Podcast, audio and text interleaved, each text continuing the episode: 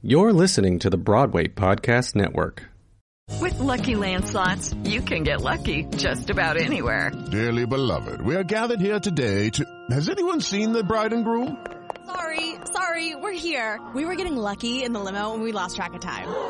No, Lucky Land Casino, with cash prizes that add up quicker than a guest registry. In that case, I pronounce you lucky. Play for free at LuckyLandSlots.com. Daily bonuses are waiting. No purchase necessary. Void where prohibited by law. 18 plus. Terms and conditions apply. See website for details. Hello, it is Ryan, and we could all use an extra bright spot in our day, couldn't we? Just to make up for things like sitting in traffic, doing the dishes, counting your steps, you know, all the mundane stuff. That is why I'm such a big fan of Chumba Casino. Chumba Casino has all your favorite social casino style games that you can play for free anytime, anywhere with daily bonuses. That should brighten your day a little. Actually, a lot. So sign up now at ChumbaCasino.com. That's ChumbaCasino.com. No purchase necessary. VGW Group. Void were prohibited by law. See terms and conditions. 18 plus. The Arena, Waking and Singing, and Building the Plane in Flight, a prestigious director's journey. Hi everyone, I'm your host Sean Chandler, and you're listening to Your Program is Your Ticket, a discussion of smaller theater works and the people and organizations that make it happen. In October 2018, director Adam Knight joined Riverside Theater in Iowa City as producing artistic director after spending 17 years in New York City as a director and producer, where he called Slant Theater Project his artistic home for 14 of those years. Adam has produced 25 world premieres, worked with multiple prestigious artists, and directed numerous projects all over the country. One of those projects being the dazzling, award winning 2018 stripped script production of Aaron Posner's Stupid Fucking Bird, which took home the New York Innovative Theater Awards trophy for Outstanding Revival of a Play and landed My Husband David an Outstanding Featured Actor nomination, his co star Olivier Renault an Outstanding Actor in a Lead Role nomination, and a much, much deserved Outstanding Director nomination for Adam himself. Keep in mind that our interviews are recorded at different times to optimize schedules, just in case the audio sounds different. I am excited to have Adam as a guest, so let's bring him on. Hi, Adam, and welcome to your program, Is Your Ticket? Hi, thanks so much for having me. Oh, I'm so, so happy that you're, we finally made this work and you're going to be on the Act Two Places series. You have such a wonderful, full, and storied uh, career with uh, lots and lots, wearing lots of different hats. And I think that you can really add so much to this conversation. So it's, it's, it's amazing. We finally made it work. I know, and it's so great to see you again. We spoke about two and a half years ago, and, um, and it's wonderful to be back. And, and the world has changed, our lives have changed, and and um, and yet the show is still here, and I'm so glad to be back on it. Yeah, thanks. Yeah, it's it's nuts. Who would have ever thought? You know, I I would have never thought that this would happen. I know it's it's it's it's it's totally insane, and yet I'm I've been so so very inspired. I know we'll talk more about this by by the theater that's happening, by the theater that my company is doing, by the by the the things I'm hearing coming out, and also by the changes that are that are happening in our industry. So it's hopefully it's hopefully there's a lot of good will come out of this. Indeed, indeed. Um, what Adam is referring to, as far as us seeing each other years ago last time, um, in uh, Adam directed a production of Aaron Posner's Stupid Fucking Bird, which I believe is a sort of a modernization of The Seagull. Am I right? Correct. Okay, cool.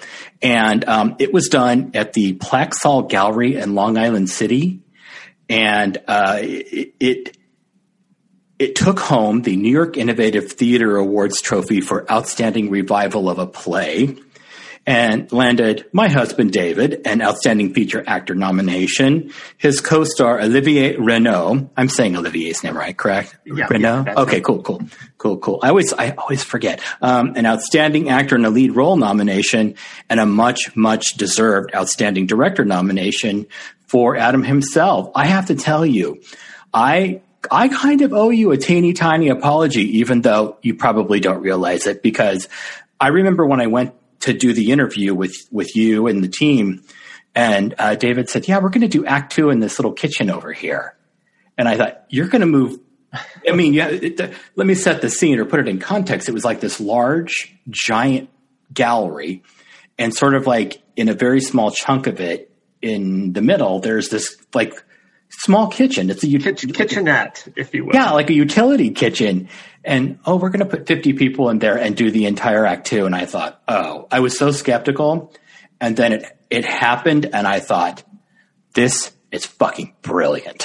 oh my. So I apologize for, I apologize for maybe you not knowing it, but me doubting it a little bit I because could feel I could feel the doubt, and it's okay. You know, I mean, it was one of those great moments. Um, Tana, um, who was uh, who was um, one of the actors in it and was one of the producers, um, I, I was speaking with her about it, and I was just like, I've got a crazy idea, and she just had this fiery look in her eye, and she was like, Go on, and I said, you know, what if we do it in the actual kitchen? And uh, to her amazing um, producerly credit, um, she said yes. And it's one of those things where you get these crazy ideas, and the thing that would have killed it instantly is any kind of hesitation or any kind of yeah, but we got to sell tickets and all this stuff. And and the fact that she believed in that choice um, just led to so many other great decisions that that that, production had, um, great choices that production had in it. I was very proud of it, and it was my last production in New York City before moving to Iowa to um, join Riverside Theater here. So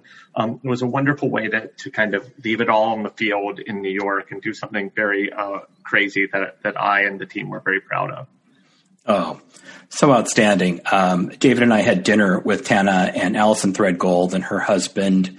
I, well, I'm going to say probably about a year and a half ago, uh, before the, the COVID shutdown. And, um, I, I told them both, I said, I hope you both know what outstanding leaders you are because, uh, you took risks. You stood by your director. You, you, I don't want to say ignored, but sort of like, well, yeah, kind of ignored all of the skepticism and you made that decision and you went for it and it was, and it paid off huge dividends for you. Honestly, there are people that I talk to that still talk about that production. Wow, that's Yeah. that's so that's so great, and and it was a. I just remember the sunlight coming through the garage doors, and we were in Long Island City, and it was just. Uh, there were lots of elements that made that great, but Allison and Tana um, are, are such great um, producers and artists. Um, it was wonderful to work with them. Oh yeah, yeah. and uh, love those two ladies, and the whole entire cast was great. Made some really good friends out of that, as did David. And well, David's one of those people like he instantly makes friends wherever he goes. Like, he, and within two days, he's leading the whole thing. So that's just how he rolls. But you know, you've met him. Yeah, exactly.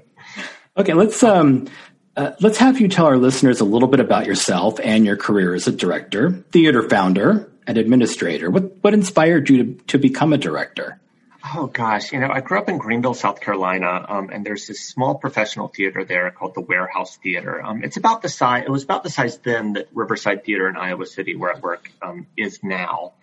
And um, I, I was doing, you know, church plays. I, I grew up Southern Baptist, so I was doing like, you know, play plays in church. And um, I had a friend of mine named Allison Easterling, Angela Easterling, who um, who convinced me to audition for a play. And um, I did a production of Best Christmas Pageant Ever, and then a production of Marvin's Room. And um, and I fell in love with it. And I think I fell in love with doing really intimate theater. I mean, the Warehouse Theater at the time, I think sat maybe a hundred. And, uh, you know, you were acting with the audience five feet away from you. And, and it was, it was kind of an L-shaped house. And I loved that intimacy. I loved that, that there was no kind of walls between, between the artist and the, and the actors. I saw some of the best, best productions of my memory there. And, um, and that kind of serious minded theater stuck with me. I went to the University of Evansville in Indiana. Um, I went uh, as a performer, uh, but in the back of my head, I kind of knew I wanted to be a director. Um, I, I kind of realized pretty early on, even in high school, that I had a good eye. And I wasn't quite sure what that meant, but I knew that like when I watched something, it could be like, oh, that didn't quite work. You know, I, I, I didn't exactly know what something wanted, but I knew what it, what, that something wasn't right. And so, um, in, in, at Evansville, I, uh, I acted for about two years and then um, quickly realized that the other actors were um, were far better than I was. Um, and I and I was in a class with some amazing performers. Um, you know, one of whom is Rutina Wesley, who's in um, Queen Sugar and True Blood. Right. Um, another another of whom is Bill Heck, who's who's just made an amazing career for himself on stage and in, and in TV and film. And um, and so I realized, you know, this isn't for me. You know, I, there's a lot of actors who were far better at this than, than I am, but, but what, what can I bring to the conversation? And, and that's what got me back, back onto that directing track. The first thing I directed in college was, um, a production of Awake and Sing by Clifford Odets. And, um, then I, I, I went to New York and, and my kind of my, my strategy out of undergrad was I want to work at as many places as, as I can that great artists are at. So basically I wanted to meet my heroes. Um, I spent a summer at, at, Williamstown. I spent two summers at the O'Neill. Um, back when Jim Houghton was running it, which was an amazing experience. You know, August Wilson was there, Lee Blessing, Adam Rapp, um, Brooke Berman. Um, it was just a, a Dan O'Brien. It was just a phenomenal group of, of artists to, to be around and, and, the great thing about the O'Neill is you're kind of stuck there. You're kind of stuck in Waterford, Connecticut, and there's this little bar there that we call Blue Gene's Pub after Eugene O'Neill that seats about 30. And so you'd hang out and have beers with August Wilson, and it was just a phenomenal way to grow up um, in the theater. Um, I moved to New York to get, because I got an internship at, at Signature Theater. Um, back when it was kind of a 12 person operation. I was an artistic intern there and um, making about 50 bucks a week. And I moved there because we were doing a, a New York premiere of Sam Shepard's The Late Henry Moss, and I wanted to meet Sam Shepard. And I think that was like literally my decision making process was, oh, oh, I want to meet my hero. And um, then 9/11 happened, and uh, Sam never showed up to the play. Um, but what I did get to do was, you know, have lunch with Joseph Chaikin and have him t- talk to me about his process um, John Guare wrote an amazing play that next spring called A Few Stout Individuals that we did the world premiere of. Edward Albee's Occupant had its world premiere with Anne Bancroft in it. And so, um, you know, and I was very much a fly on the wall for all these things. I was in a reading of Arthur Miller's, um, and and it was just great to be like very low on the totem pole, but just these wide eyes and, and ears, just you know, taking in as much as I could. Hey guys, it is Ryan. I'm not sure if you know this about me, but I'm a bit of a fun fanatic when I can. I like to work, but I like fun too. It's a thing. And now the truth is out there. I can tell you about my favorite place to have fun, Chumba Casino. They have hundreds of social casino style games to choose from, with new games released each week. You can play for free anytime, anywhere and each day brings a new chance to collect daily bonuses. So join me in the fun. Sign up now at ChumbaCasino.com. No purchase necessary. VGW. Void were prohibited by law. See terms and conditions. 18 plus. And that was kind of my strategy the first few years in New York. I, I just saw as much theater as I could. I got a job working for the League of Resident Theaters, LORT. Um, I was the only employee of LORT. Um, and so I would see a lot of plays uh, through that job, probably two or three shows a week, including a lot of opening nights. And um, really figuring out kind of where I was in the industry, what kind of theater I liked. And um, in the meantime, I started to uh, self-produce and, and, really think about directing. A good buddy of mine who was in my class at Evansville was a playwright named Matt Smart, um, who's just an amazing uh, mind and, and, and a good friend of mine. He was my roommate in college. And um, and we produced a play at Here Art Center um, for their living room festival uh, called Chopin's Preludes that had Bill Heck in it and Kelli Giddish, who's now in on Law and Order SVU. And um, it was uh, just a very fun pr- production. And then the next summer, uh, uh me and me and a few friends created uh, what became Slant Theater Project, and we got our name uh, from the Emily Dickinson poem "Tell All the Truth, but Tell It Slant." Uh, which I think just speaks to the idea that uh, I wanted to do a type of theater that um, that kind of showed that kind of showed the way that that kind of didn't try to be be truth, but almost tried to be I don't know, just tried to create be great art that somehow um, uh, gives us a glimpse of the truth without without kind of um, uh, being overt about it. I mean, I guess what I'm saying is I didn't want to make didactic theater. Um, I wanted to make theater that put the art first, but yet had this kind of um, truth and larger meaning at, at, its core, but but you didn't have to get that if you if you if you didn't want to. Um, we produced a play called Shoes that was a four-person play at um, at the uh, Phil Bosakowski Theater on 45th Street.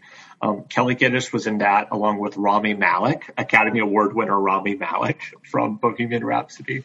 Sure. And and that play began, I think, um, really a 15 year journey with Slant, um, where we produced about 24 world premieres, um, working with a lot of great writers, Matt Smart, um, Matt Moses, uh, Becca Brunstetter, um, Teresa Rebeck wrote us a one act, Adam Rapp did. Um, it was a great uh, journey with that company. And part of what we realized, I think, with that first show, where we we made like no money from it, but um, part of what we realized, I think, is that we can't compete with like what off Broadway does. You know, we can't, we, we don't have the money. Um, you're never going to make money doing theater anyway. So like, what can we do well? And so after that, we started doing shows in like comedy clubs. Um, you know, we did a show at, um, in, in, in a, a light ship that was like floating in the, in the East River. Um, we did uh, shows in, a, in an arts high school. And so finding kind of found spaces that would do a lot of the work for us um, and where the audience kind of comes in with low expectations. And then we show them this amazing thing in a strange box. And that was kind of, that really became our jam through most of our, our production history and just surrounding ourselves with great artists. I mean, in addition to the writers, um, you know, a lot of really fantastic actors and directors came, through Slant. Evan Cabnet, who's the artistic director of LCT3, um, directed a lot of shows for us. Um, and uh, uh, one of one of our kind of guiding principles was that we would always make sure to cast someone who we hadn't worked with before. So, you know, we had our kind of team that, that we liked, but there was always a wild card. And what that did over time was it, it just greatly expanded our circle and, and really provided just an amazing, um, you know, family of, of artists who, who, believed in the work and whose work we believed in.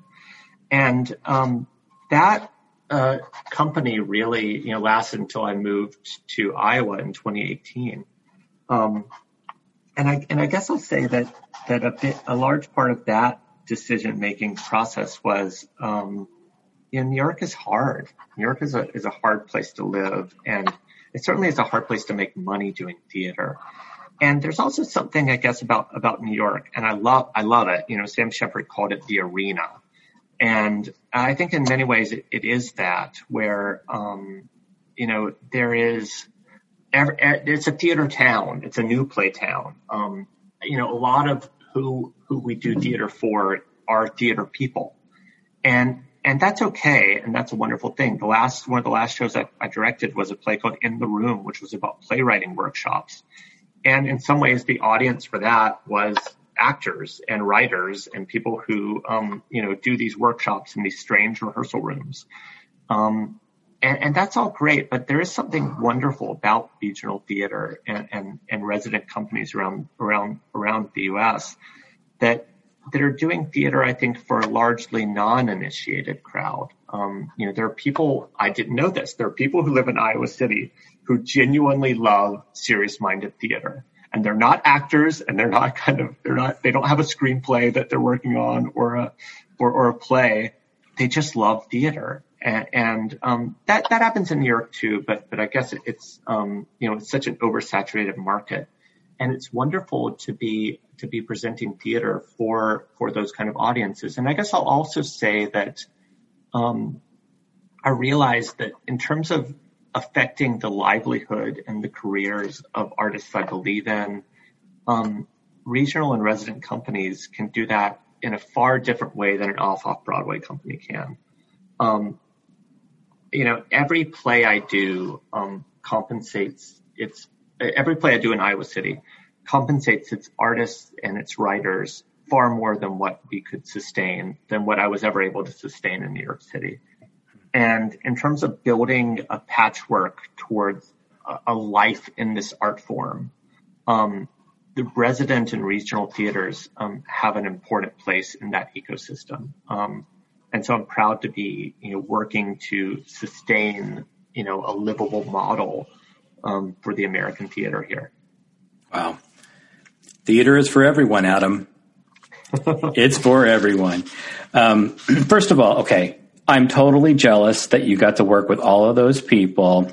I myself would have total imposter syndrome. I always like start feeling completely inferior. And did did you ever feel that way working with all of those theater giants? I still have it. I have it all the time. I have it with I have it with the, with with all of my actors here in Iowa City. Um, you know, I, I'm always constantly wondering like, how are they going to find out that I'm a fraud?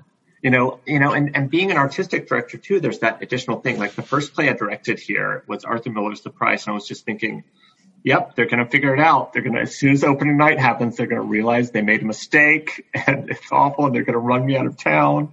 And so I, I still have it all the time. And, and occasionally I even wonder if they have figured out that I'm a fraud, but they're just humoring me. That's like the, that's like the next level of the imposter syndrome is the paranoia. Yeah. They're just, they're just being nice to me. That's all. They're just, they're, yeah. I, I hear you on that, but I, I think it's valid with me, with you. I think there's nothing imposter about you because I think that you, especially now hearing that full on history that you just gave us, you really have what it takes. And I could, I could sort of feel the seeds of, of your style sort of sprouting up as you were talking about them with the one show that I've, I've seen of yours. Um, it, it makes me think that y- you do have a sort of creative vision that you approach a show with. Um, how do you? I, I, don't necessarily know if a lot of directors do that. I mean, they're supposed to, but a lot of them are like, "Oh, block here, say this, say it like this, or here's your motivation." But with you, there is like you walk in and you just go, "Okay, this is what I see." How do you go about creating that? Are there certain components you like to infuse into the show? I mean, do you have a checklist or where does it come from? I I spend a lot of time with the text.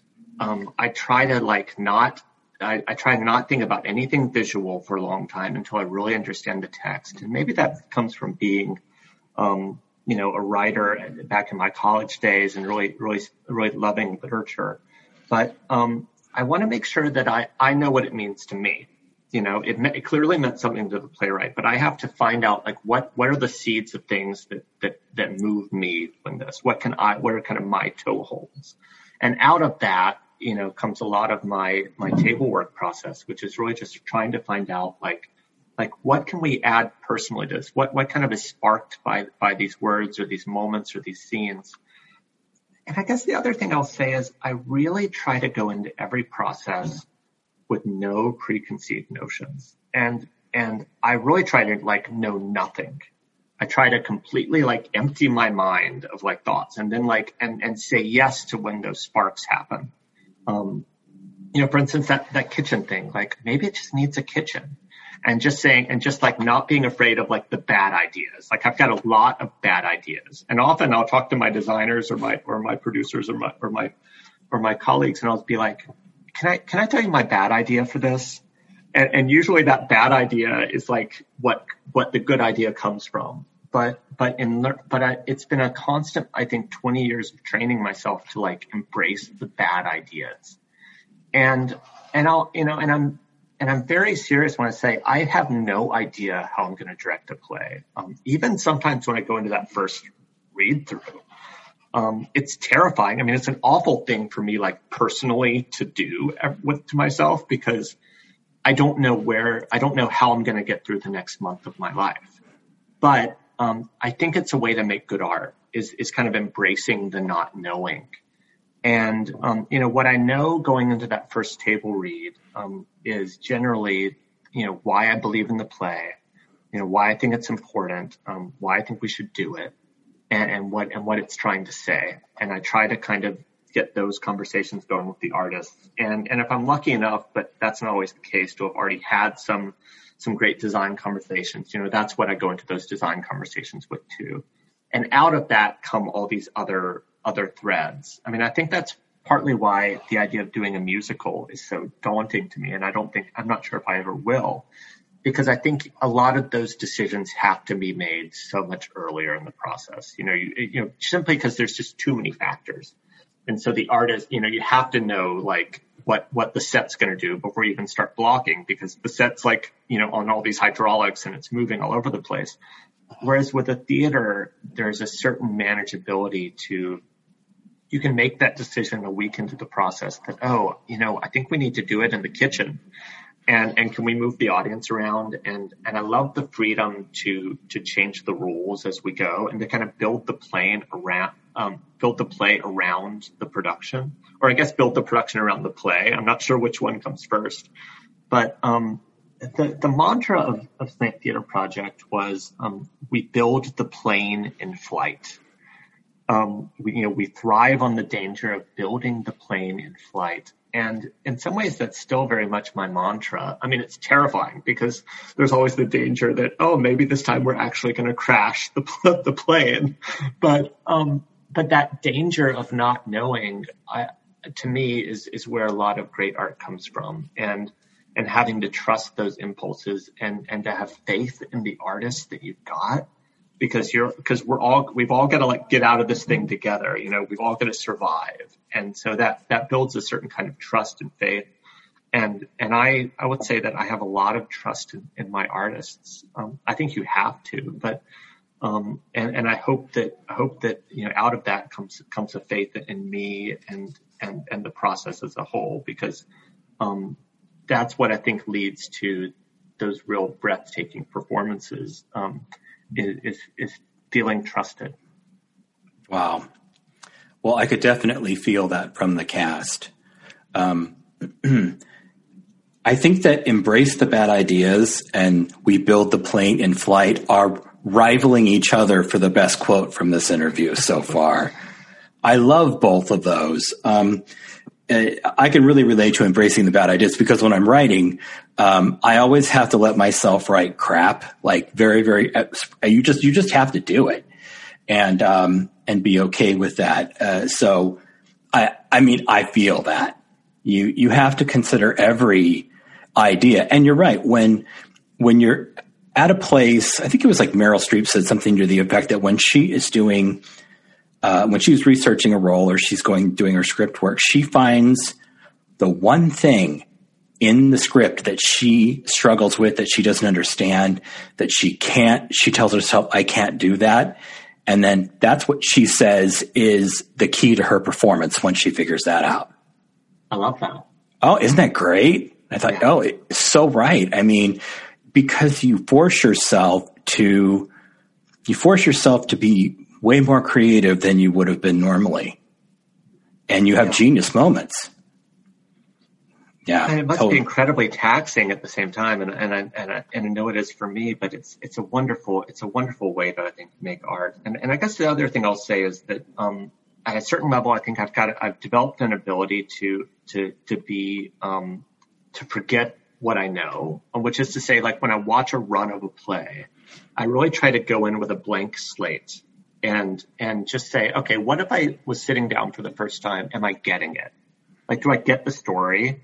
Like, do we get? Do we even know who Hamlet is? Do we get that he's the son here? You know, like like how can like like and if that story is not being told, it doesn't matter. You know what you're doing. So like on a certain level in the process, then it's about like what are the guideposts for the audience? Like what what do we need to tell the story? What's the structure? And and as I've gotten older, I think that's become a lot more important an important kind of third act of my process is you know, making sure that the story is getting told. Good, good. That's that's that's really that's an excellent priority because sometimes I think that the story can get, um, as they say, lost in the sauce of everything that's going on. But um, like with Stupid Fucking Bird, the story was always front and center, and everything else was built around it.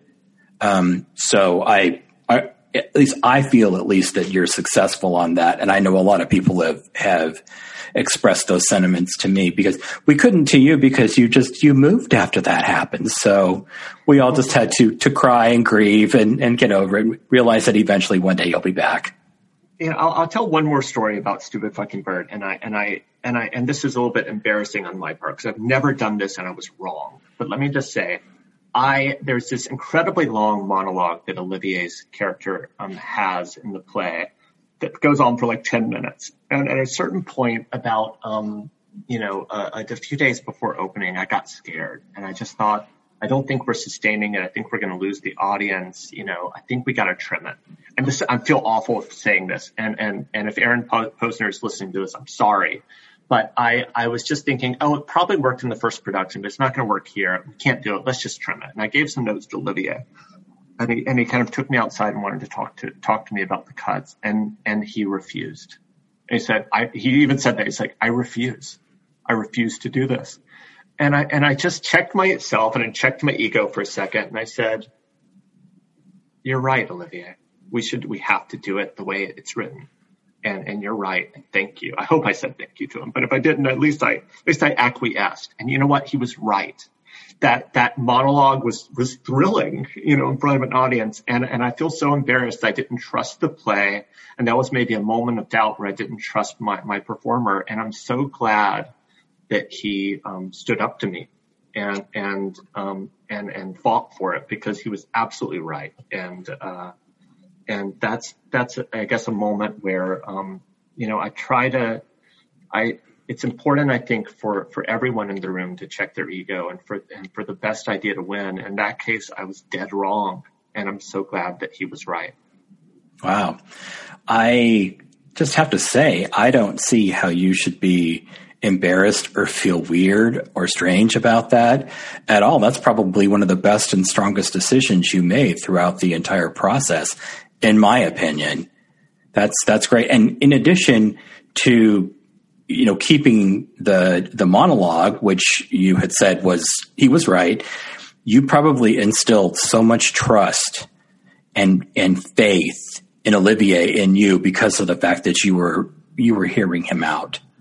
And I th- I mean I just think that that's that's really cool that you did that. I mean, I've been in the, the rehearsal room uh, as a writer and of a new a new piece, and I often listen to the actors even if I argue with them, I'll be like, well, I don't know. Why is this? I don't think. And I would say all, usually all they do is just make the script better because yeah. they're, they're saying it. So I think it's really cool that you did that. That's a, that's a great story. Love it. Thanks. Uh, tell us about Sonnets for an Old Century. Uh, what inspired you to select the piece? Uh, talk about your team of artists and their contributions.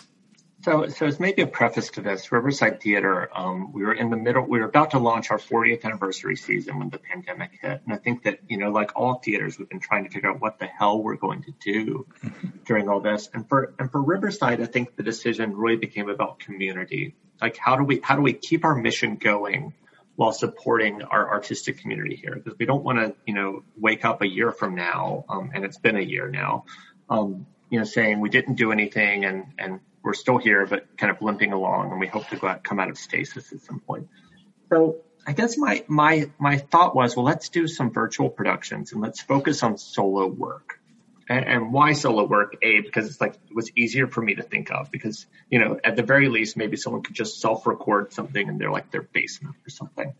And the other thing is that solo plays, and I love solo play. I love great solo work. Um, they really spark the imagination because uh, they don't show. They, they, they, they tell and they kind of allow the, they give the audience space to really um, fill in, fill in all the whole, all the visual holes for themselves. And so that, that felt to me a perfect type of work for, for this moment because um, the challenge with virtual theater, right, is like it's never going to look the way you want it to. You know, we're never going to be in a bar in Dublin, like um, you know, doing the weir, and so like how how is it going to how how are we going to create this thing without making it feel like a movie? And so this fall we did No Child and Buyer and Cellar and Grounded, and a new production um, out of the UK called Midnight Your Time, and um, and it was great. And every one of those plays was was vastly different. Grounded was filmed very much like a like a play um, Midnight Your Time, it was about a mother talking to her daughter over Zoom. And so essentially like the Zoom camera was the play.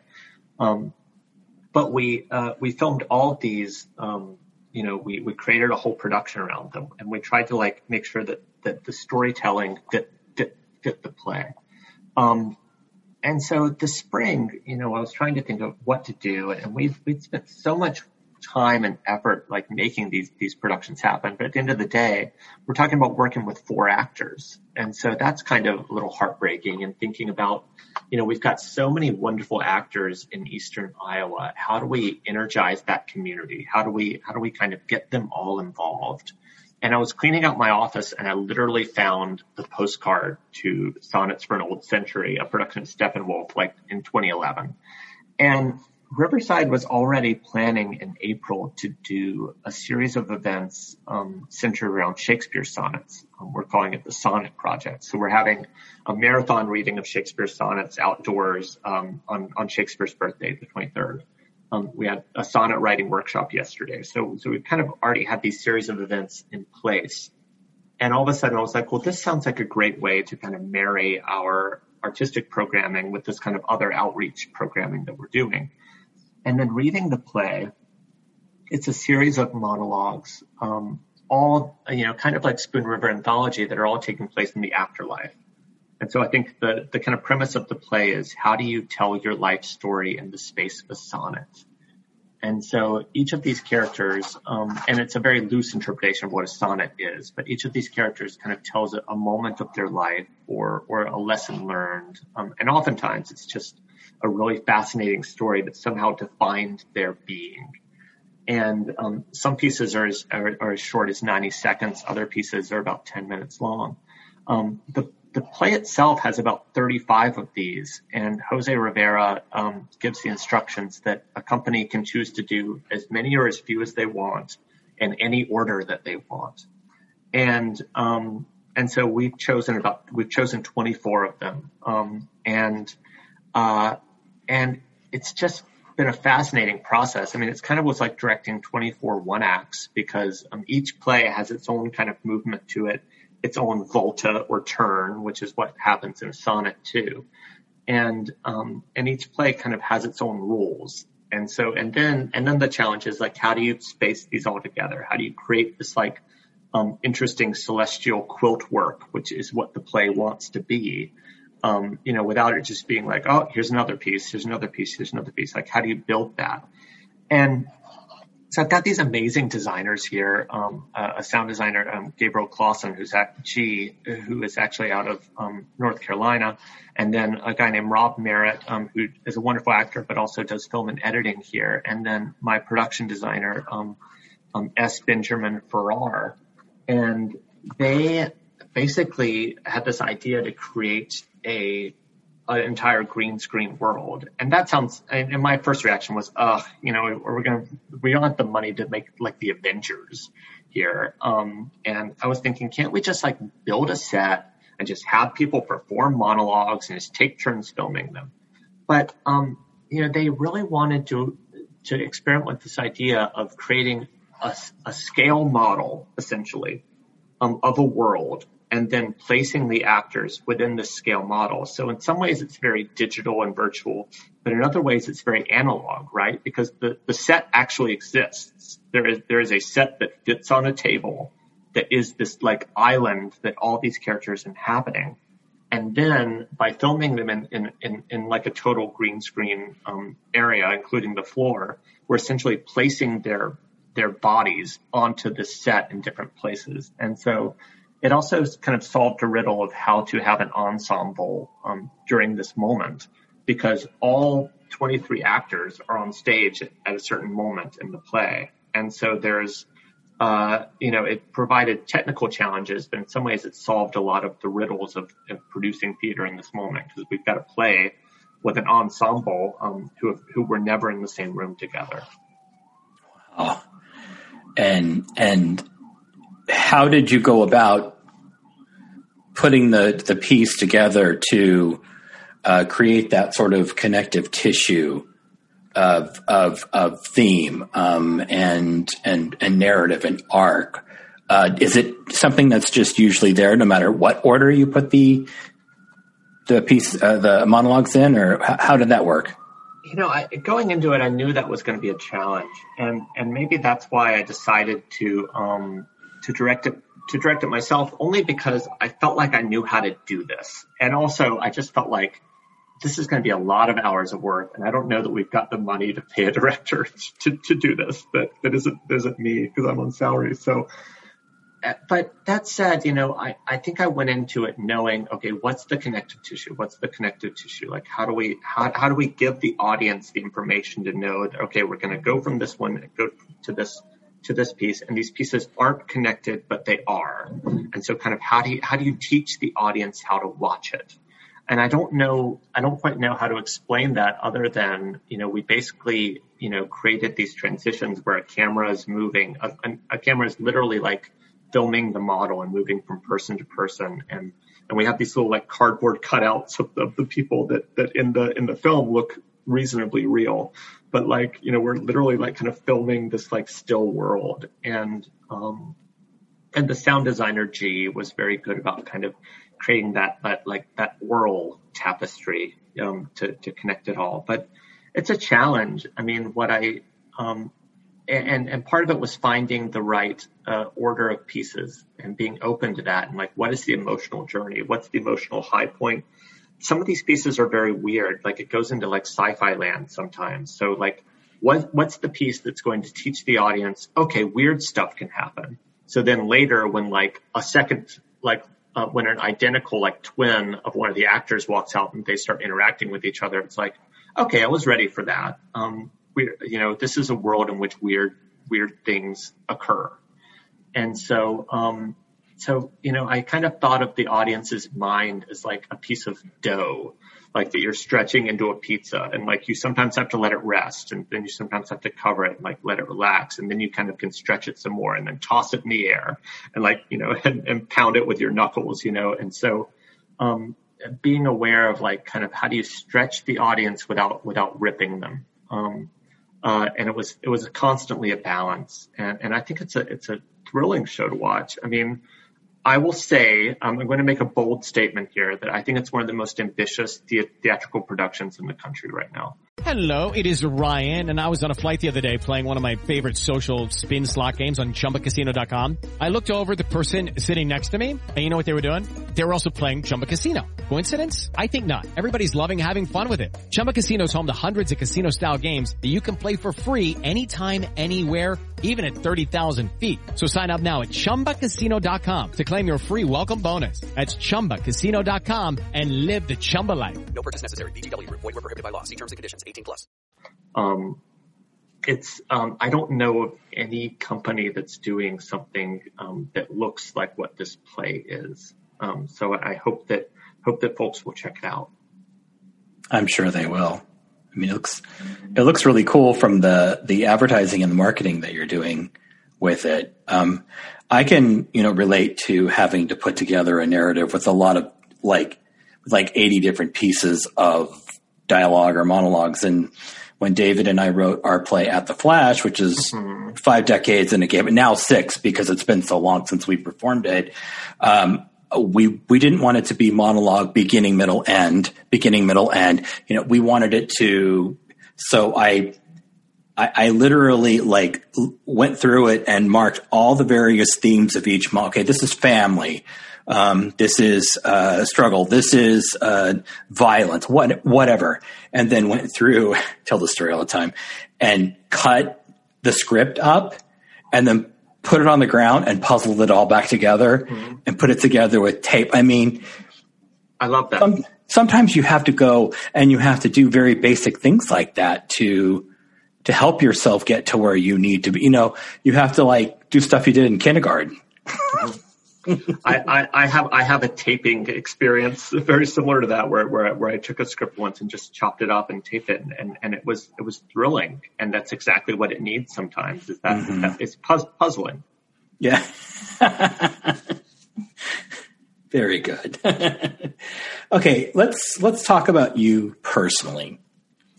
Take yourself back to that first day of the early stages of COVID nineteen when the theater when theater started shutting down. You know what day I'm talking about, and and everybody on this series answers this question. How personally were you feeling inside? What was that first day or two like? And did you when did you start to rebound from that? I'll, I would say my experience was maybe slightly different than others because uh, at the time I was I, we had a show performing called Stages that that my one of my best friends was in, um, David Lee Nelson, and it was a play about his um, uh, living with stage four colon cancer. Oh. And um, in the midst of that production, you know, as we're, you know, I remember sitting in Iowa City and the dominoes are falling. It's like Broadway just closed, like this is just closing, and we kind of thought we could get through the weekend. And um, and on, you know, one of the things that kind of forced our hands was that he had a health scare, and and then it was like I've got to get him back to South Carolina where he lives. Like I've got to get him home because whatever hospital he goes to, like you know, this is an important decision and we've got to get him close to, close to his wife and his family. And so, um, when we made that decision to shut down, um, the next hour, I was in a car driving through the night, um, with my friend and like, you know, all, you know, not stopping, you know, how, you know, got to South Carolina at like 7 a.m. the next day.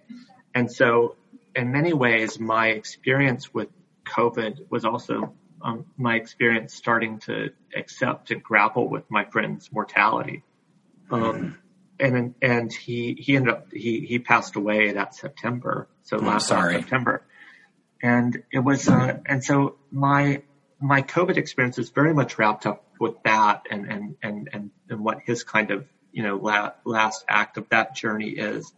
Um, and uh, you know, and then cut to getting back to Iowa City and then realizing, you know, what are we going to do? Like, and, and like everyone else, I think we thought, okay, we, we'll push back Shakespeare a month and do, you know, free Shakespeare in July and maybe the production of Doll's House Part Two we were supposed to start rehearsing with this week. We'll, we'll push it to June, you know, and, and then all of a sudden it's like, no, this thing's not going away. This thing's not going away. And, um, on top of that, we lost our, our lease on our theater. Um, or, let, or put it another way. Um, we made the decision to uh, to um, end our lease when it when it when it its term expired, mm-hmm. and and part of that was just you know we've got to figure out how to survive this. Um, you know we can keep producing theater, we can keep um, you know employing uh, some of our staff in some capacity, or we can be paying rent on a building that we're not using. And, you know, going back to that idea of like, what, what do we need to put first? Mission and community. And building is not on that list. And we can make art without a building. And so that's what we've been doing for the last year. Um, Riverside, I'm, I'm happy to say, is um, about to launch a capital campaign, and we have a new space that um, is now under construction that's going to be opening in the heart of downtown Iowa City in February of 2022. So um, a lot has changed in that. And, and maybe that was a decision, I think, when we left that space. It was a decision to, it was a leap of faith.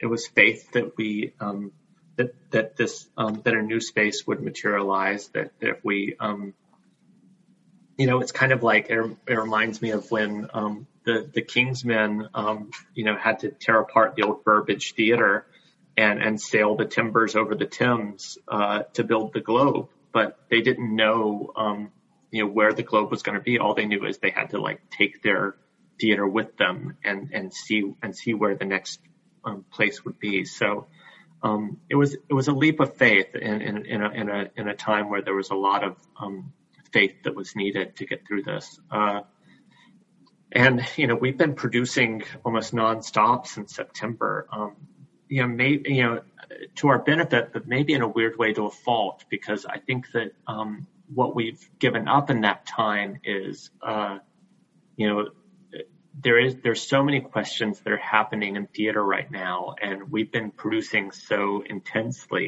um, these virtual productions, you know, and and now I think as we look to this new space, as we look to the future of Riverside, um, we're having to play a little bit of catch up and um, and looking at our own systems you know, making sure that that Riverside's on the right side of where um, where theater is going, where theater needs to be going, the kind of long overdue conversations that are being had, and um, and those those conversations are ongoing here. Um, Iowa City is a great community to be having those conversations. We've got an amazing mayor, an amazing amazing city, an amazing um, community who who believes, I would say, um, en masse that, that Black Lives Matter and believe in this kind of social justice need um, that's happening. So it's it's an exciting um, uh, I, I feel very lucky to be in our community and how supportive they are to the dialogue that that's needing to happen right now.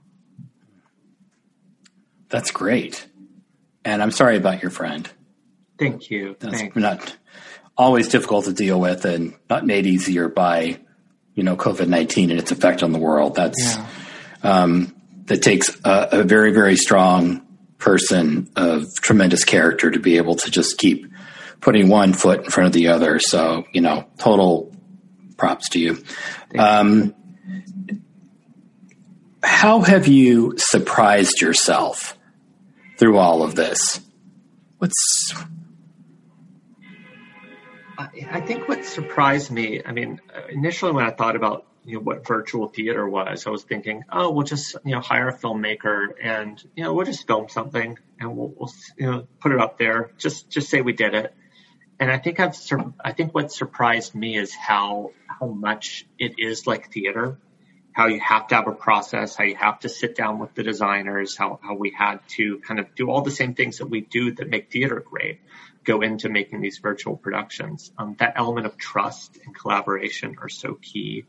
Um, you know, a year ago, looking at what Sonnets for an Old Century is, I don't think I ever could have imagined Riverside would have been capable of doing a, a production that, that looks and feels like that, that involves so many performers. Um, and so it's, I don't know. I mean, I guess I've, you know, I slash Riverside have maybe surprised ourselves by, um, by doing what we said we're going to do by by focusing on our mission and now you know as this pandemic hopefully knock on wood is winding down i think we've got a lot of things to be proud of and um and so you know i guess i guess that's how um we've surprised ourselves by not you know um giving giving way to fear um, by not giving into that. And, and, you know, there's been a lot of tears here. There's been a lot of moments of uncertainty, but, um, to the staff's great credit and to the artist's great credit here. Um,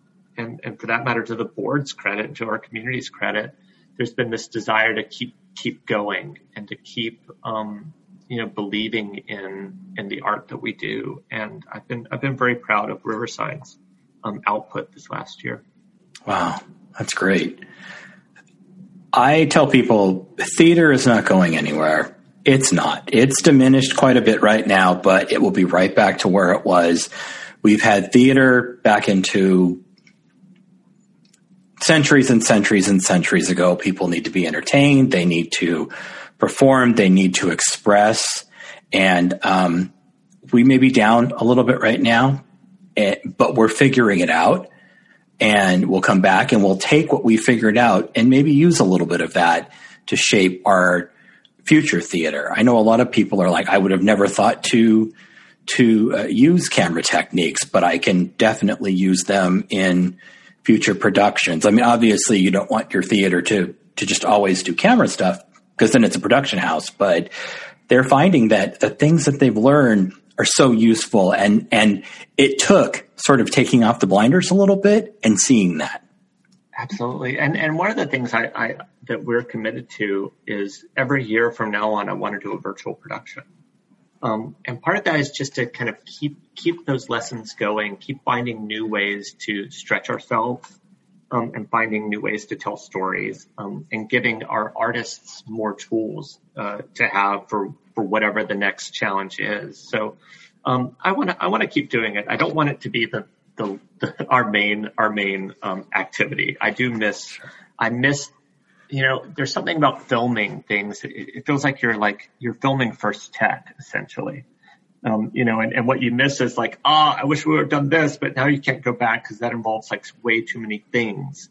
Um, but a lot of the same rules apply. Some of the, some of the best moments of, of this year have been, you know, purely theatrical moments, you know, moments where it's like, oh no, like, let's just like point a light in this direction and like see what see what effect it does on the camera and or or no just take a take a longer beat there and just sit sit and like sit staring at the camera and see what that does. And it you know it, it's these kind of low tech um you know little little beauties that theater is so good at that that um you manage um in some ways to still translate in this new form hmm. wow uh, I'm so glad that I had a chance to talk with you. I really am because um, it not only does this series pull people together and we feel like the, the the world is a little bit smaller for us and it's easier to grasp because so many things that you're saying I've heard you know on the last 15 20 shows. And it it just shows me that um, we're all still being creative and we're all pushing. And our leaders like you you're you're a leader you are um, are are figuring it out and figuring it out with the help of their teams. And i think that's really cool. I think um, i think you're a, a, a, brilliant director. And i think you're um, a an incredible theater administrator as well uh, and which which takes its own sort of amount of creativity as well, but in a different direction. And um, I'm, I'm, I'm just, I'm, I'm humbled that we got to have this conversation. But before we go, can you please give our audience your social media information so they can follow and keep up with Riverside Theater and experience Sonnets for an Old Century as well as all future happenings at the theater?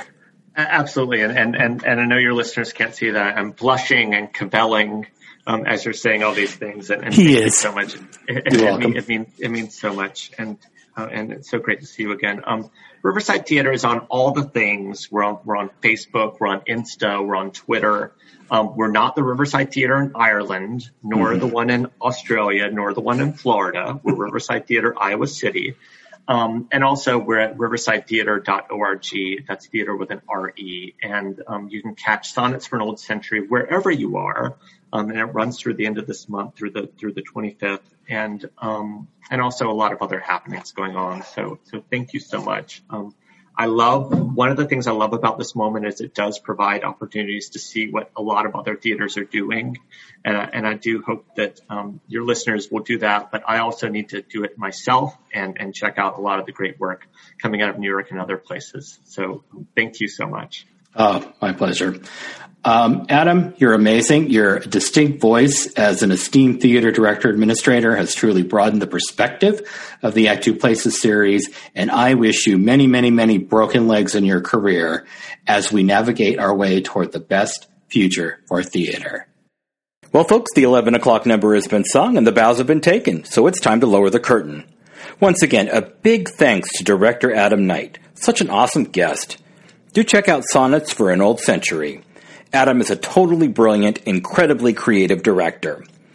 You can find more episodes of Your Program Is Your Ticket on the Broadway Podcast Network, who has honored me with a place on their incredible theater podcast platform. Broadway Podcast Network is all about creating an engaging, immersive, user-friendly experience where theater stories of all kinds can be easily found, shared, and enjoyed. Please visit them on my landing page at bpn.com bpn.fm slash YPIYT. That's bpn.fm slash YPIYT. Broadway Podcast Network also has an app which you can and should download. Your Program is Your Ticket is also on Facebook at facebook.com. Your Program is Your Ticket. I'm on Twitter at, at Program Ticket, Instagram at Your Program is Your Ticket, YouTube at Your Program is Your Ticket. I'm also on iTunes, Stitcher, Player FM, Podcast Addict, Podbean, Pocket Casts, Deezer, TuneIn, Listen Notes, and the UK-based theater platform Thespie. FYI, I appreciate all good ratings, reviews, and subscriptions. Folks, take a little time to visit theater websites and see what they have to offer as we transition through and out of this pandemic. Watch their content, give them all great ratings and reviews, and most importantly, donate, donate, donate. It's the fastest way you can help them. As always, thanks for listening. We'll see you next time, and remember, theater is for everyone. Hey, it's Leslie Odom Jr. here on the Broadway Podcast Network to tell you about the Rise Theater Directory, a program of Maestra Music. Rise is a national online resource designed to connect and empower backstage and administrative and creative theater professionals from underrepresented backgrounds. If you work or aspire to work in the theater community, this can help you find your next project. And if you hire theater professionals, search the Rise Theater Directory to find your next team. Create your profile now and get more information by visiting risetheatre.org. That's theater with an R-E, R-I-S-E, T-H-E-A-T-R-E dot org because only together we rise. Lucky Land Casino asking people what's the weirdest place you've gotten lucky? Lucky? In line at the deli, I guess? Aha, in my dentist's office. More than once, actually. Do I have to say? Yes, you do. In the car before my kids' PTA meeting. Really? Yes. Excuse me, what's the weirdest place you've gotten lucky? I never win and tell. Well, there you have it. You can get lucky anywhere playing at LuckyLandSlots.com. Play for free right now. Are you feeling lucky? No purchase necessary. Void where prohibited by law. 18 plus. Terms and conditions apply. See website for details.